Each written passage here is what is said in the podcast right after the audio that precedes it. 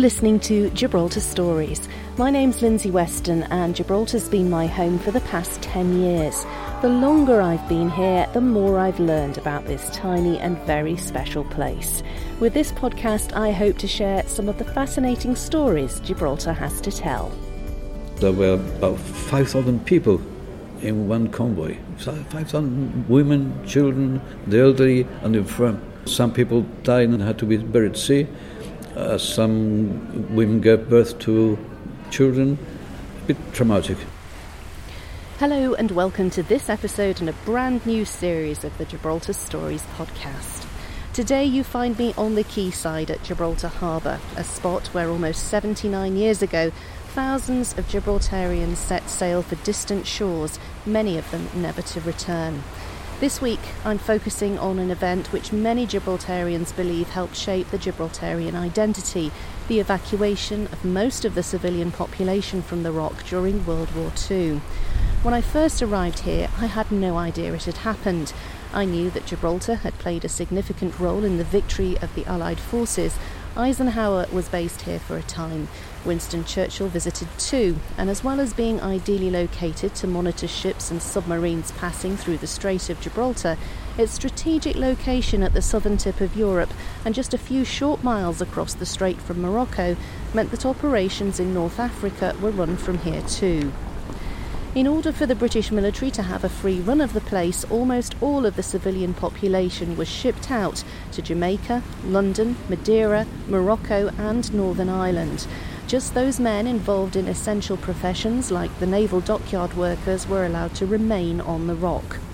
Between the 22nd of May and the 24th of June, a total of 12,044 evacuees, comprised of women, children under 14, and elderly men, were shipped across the strait to what was then known as French Morocco. Joe Gingell was a small child when he was sent away to Morocco and later on to London, where the bombs were falling. For years, he's been researching the experiences of families like his own who were sent far from home. His initial research was prompted by his daughter Michelle, who at the time was being treated for breast cancer in the UK, and his first book, We Thank God and England, is dedicated to her memory and raised funds for cancer charities. Since that book was first published in 2011, Joe continued to amass information, photographs, and stories about more of the evacuees and has recently published a second book, Between the Devil and the Deep Blue Sea, which holds further stories. Joe's second book is being sold to raise funds for the Gibraltar Alzheimer's and Dementia Society and the Gibraltar Mental Welfare Society. I went along to the Gibraltar Regimental Club from where Joe sells his book to find out more about his story. I must point out, though, that where we were was quite quiet at first, but it got rather busy and noisy all of a sudden, so we had to change location partway through our chat. He started by telling me about his own experiences of the evacuation. I was evacuated, I was two years old.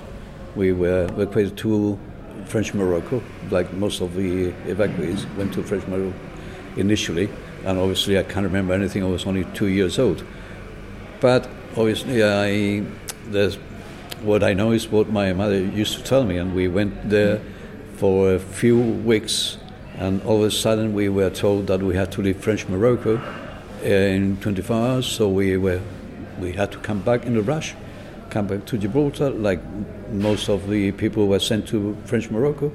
And when we arrived here, the the authorities didn't want us to disembark because it, they had a lot of problem in getting out us out from the Gibraltar, so they didn't want to face the problem of uh, having to evacuate against our will. So eventually they they, um, they, they let us uh, disembark for just on the provision or understanding that we had to uh, accept to be evacuated again. And the authorities at the time, the representatives from Gibraltar, went to see the governor and they gave him the assurance that we would cooperate with another evacuation. I mean, this is what I'm, i was only two years old, but I'm just saying this from from uh, what my mother told me and what I've researched. And uh, after coming back from French Morocco, we spent three weeks here, and we, in my family, were sent to uh, UK. We sailed across the Atlantic. Again, I can't remember anything about. But my mother said she was seasick all the whole journey. And it took 16 year, uh, days to get to Liverpool. Uh, and it was dangerous then. Obviously, I mean, they, they, they, they, were sinking ships left, right, and centre. Um, Britain was on the brink of losing the battle on the Atlantic, Atlantic, uh, Atlantic battle. If, uh, they were stopping, obviously, uh, um, Britain to be uh, supplied with goods and that were coming mainly from America. Anyhow, we disembarked in Liverpool after 16 days at sea. Um, as I said, uh, with the threat of being sunk in the middle of the Atlantic. Uh, we were extremely lucky not to be stopped by German submarines, and we arrived in uh, Liverpool. And from there, we were taken to by train after washing and delousing things, because there were about 5,000 people in one convoy 5,000 women, children, the elderly, and the infirm. Some people died in the and had to be buried at sea. Uh, some women gave birth to children uh, bit traumatic uh, experience for my mother. Obviously, she and those people went through that those trying periods in the. And from Liverpool, we arrived in London, and we were taken to heart of London in Russell Square, where my family was taken to Russell Square. There was a, a place called the Raglan Hotel. Though an hotel, it wasn't there. We were not living in a hotel. Well, was, the name was the hotel, but it wasn't an hotel. We were four or five in one room. And um, after a month there, the place was bombed, and we had to move to another hotel. Although the, uh, the uh, National Hotel was called hotel, but it was an hotel was being recommissioned, commissioned by the British government to to house, to house the and feed them, uh, feed the evacuees. And the place was so overcrowded that we were sent to a college. This was an it wasn't an hotel, it was a college that was requisitioned by the British government to house the evacuees there. And there were about 500. The students from the college been sent to Durham. There were students that were sent because of the bombing of London. They were sent to Durham, and we were in the in the college. We I when I arrived at the college, I think I was about three. Uh, I registering things. I remember vaguely, uh, like glimpses of the place. And uh, after three years there, in 1944, the place was bombed, Whitelands College. And I was nearly six. I remember seeing the place in flames. Uh, sitting in the grass it was uh, very cold, extremely cold, winter, middle of winter. And it was, I think it was snowing, yes, it was snowing. And uh, remember very vaguely, but, but I remember the, the very, very vivid memories of the of the place uh, in flames. Uh, have those uh, memories of the, uh, and from there we were taken to uh, a temporary accommodation somewhere in Peckham. And my mother used to say there was a horrible place. The, um, there must have been a lot of uh, anti-aircraft guns. They were shooting all the time at the aircraft. It was horrible. you know, the bombing and the shooting and they I think they complained to the manager it could take us a bit another place, and we were taken to the um, Oxford Street in uh, out of London, obviously, and a place called the York Hotel. Again, the York Hotel. Uh, requisitioned by the British government to put the evacuees there because a moving place were being bombed and they have to shift people around. And we went there to the York Hotel in in nearly, I think it was nearly, it must have been about June 1944, because shortly after there was there was hit, not the hotel, but nearby the, uh, one of the flying bombs. And we, I remember again, uh, in being the, the uh, it was it wasn't a, a, kitchen and dining room, and the, there were cups flying all over the place, smoke.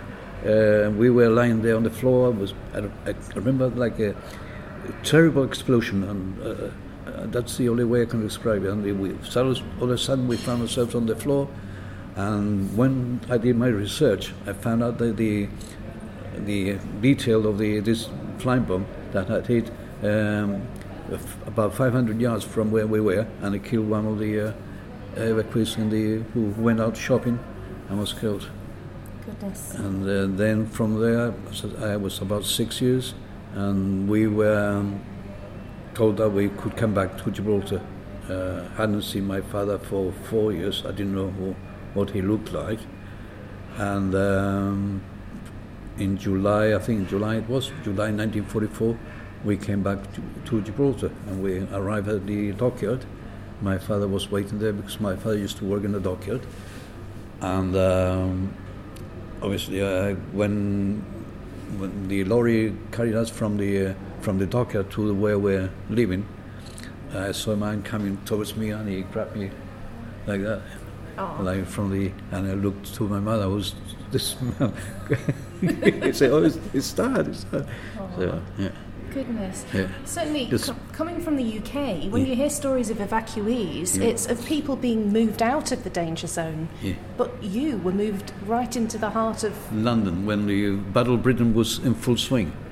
Full swing. Now the the explanation given by the British government was that the the taking us away from Gibraltar, the only place we could be taken was London, where we could be, because there were about thirteen thousand people there, and the only place where they could look after us, medical wise and the um, socially and any benefits or whatever social welfare was London, the only place that we that they could manage 13,000 people of the same culture, of the same habits. Uh, uh, remember, the food was entirely different to what we used to eat, and there were, I mean, although the, the food was good, but the, the way it was cooked, people didn't like it, and there were a lot of uh, grumbling about the food.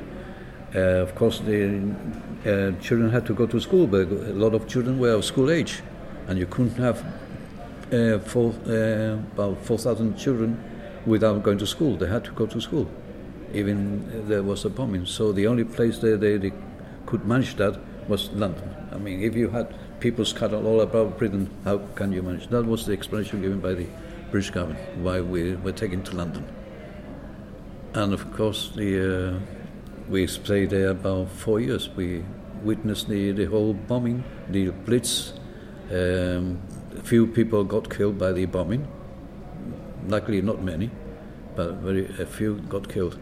And we, I think after a while, uh, like the most of London got used to the, the, the idea of being in London, and we we. Well, I mean, the evacuees formed football teams. Um, uh, had a lot of uh, entertaining about social entertaining. Uh, bands performed bands. They, um, they went for outings, organized outings. So they, they, they, after a little while, they got used to the bombing and they managed to, to where to find the, the food they, they like. Um, did their, and some of them did their own uh, cooking. They got the, the ingredients or the uh, thing for making food from the uh, from the management, and they cooked their, their food the way they, they liked it. Uh, You mentioned that the food was very different. Yeah. What about language? Was The there a language, language there was yeah. I mean, a lot of people couldn't speak English. That was a, a bit of a barrier there. But they, as I said, necessity you is a mother of invention. no? if you want something, you have to you know, struggle for it, and they, they eventually they managed to find their way around London, and it was uh, an eye opener because I mean leaving Gibraltar where people didn't travel at all, and then find themselves in, in London, huge, the the city of the main city of the British Empire, with It must have been a culture shock. A culture, yes. Aside yes. from the bombs. Yeah, yeah, yeah, yes, yeah. Of course, I, I mean that is my my own uh, experience. Uh, of course, there's other things about the evacuation, like people who went to Madeira. That's what I know is what I've researched and what I've interviewed people to find out how they lived in Madeira. Remember, there was Jamaica as well, and those who were in London eventually were sent to Northern Ireland because there was no accommodation to bring everybody at the same time. Accommodation was very, very quite a problem at the time. Well, I think it was a problem for the locals as well. Um, mm-hmm. and, and, some were sent to Scotland as well. I've heard of, of, somebody who was sent up to Scotland as well. Yeah, the thing is, when we were in London, as I said, well, 13,000 in London. In 1944, when the war was nearly over, they said we could come back. And they gave the, the priority to those who were separated. The, like in my case, who hadn't seen his, his father, and there were about 6,000 in that sort of uh, category. And they were brought February 44 to July 44, they were all brought back, 6,000. Now the others, 7,000, there was no accommodation for them. And they were, they were sent to, that's why they were sent to Northern Ireland. And they, they took about four, five, six years for all the evacuees to come back from Northern Ireland to Gibraltar. Some of them spent about whole four years in the camp. The camps were left a lot to be desired because there were Nissen huts. If you imagine the people used to this sunny Gibraltar taken to Northern Ireland, freezing weather, living uh, in a Nissen hut, um, freezing in winter and supposed to be uh, very warm in, in summer. And um, the, the, I mean, you find uh, but again, they, they got used to it. They, they formed uh, football teams, a lot of concerts. They mingled with the uh, the locals, the Irish, and they did a bit of uh, farming as well. They got paid for it, not too much, but they got paid for the farming. And they, um, one of the main problems in Northern Ireland there was no employment, and that of course put up off a lot of uh, evacuees because they were not entitled to uh, an employment benefit because they had not been working too long in Northern Ireland to be entitled. So they were given some sort of a financial benefit, I think it's two and six a week. Those who were very desperate were with their families because some of them brought their, their husbands because they, they, they were accompanied by the husband, they lost their priority of coming back. So the husband had to find work and there was no work in a desperate situation, they went to look for work for, to London. And about 2,000 um, in, of their own accord went to, back to London, and uh, most of them settled in London because they were, uh, at the time, I mean, the accommodation was much better than Gibraltar. The prospects of coming back to Gibraltar, going again to live in Nissen huts. There was that way we, they had to come to Nissen. So, knowing that they were going to come to Nissen, they preferred to stay in London, where there was no more prospect for their children to better education, uh, better standard of life. About 2,000 of them stayed in a place called the uh, it's called Fulham Road uh, Hostel, and they, they formed like a little community there, Gibraltar community. And um, the last evacuee, I think, came back in 1951.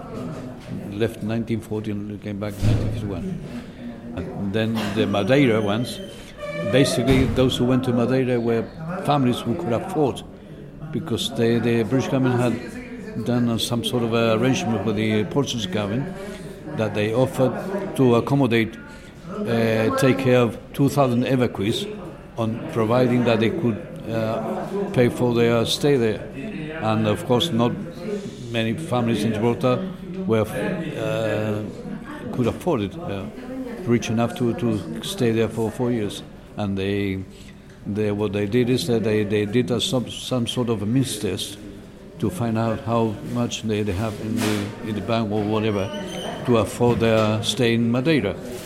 And uh, they divided into three categories. The A, B, A category, which were the, the full whack, the B who had to pay something, but the, the, the family had to uh, subsidize a bit.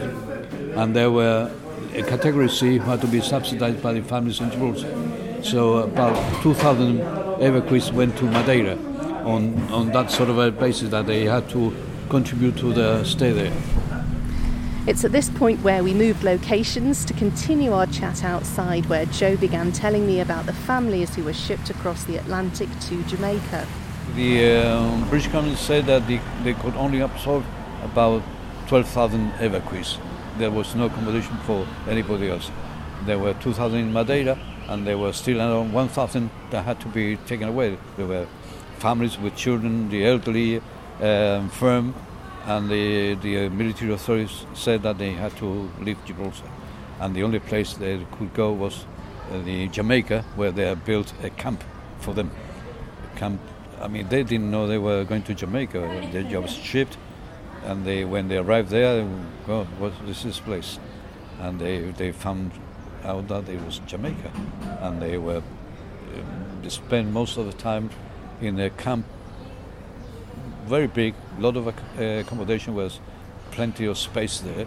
There's no lack of space, and they had a little football pitch, and they um, built a bungalow for concerts and uh, praying and entertainment. Uh, but most of the time they were they were in, in this camp, which must have been a bit boring. But uh, yeah, they, they, they had to. That's the only place that they they could go, and uh, a few managed to on their own had families in Spain and went to Spain, about 300, and another um, uh, mainly who had businesses or were working in Tangier went to Tangier. So there were about 700 uh, evacuees in Tangier. So when you add the total of the people went to London, Jamaica, uh, Spain, uh, uh, Madeira, um, the, total is about 16,000, which made about, three quarters of the civilian population.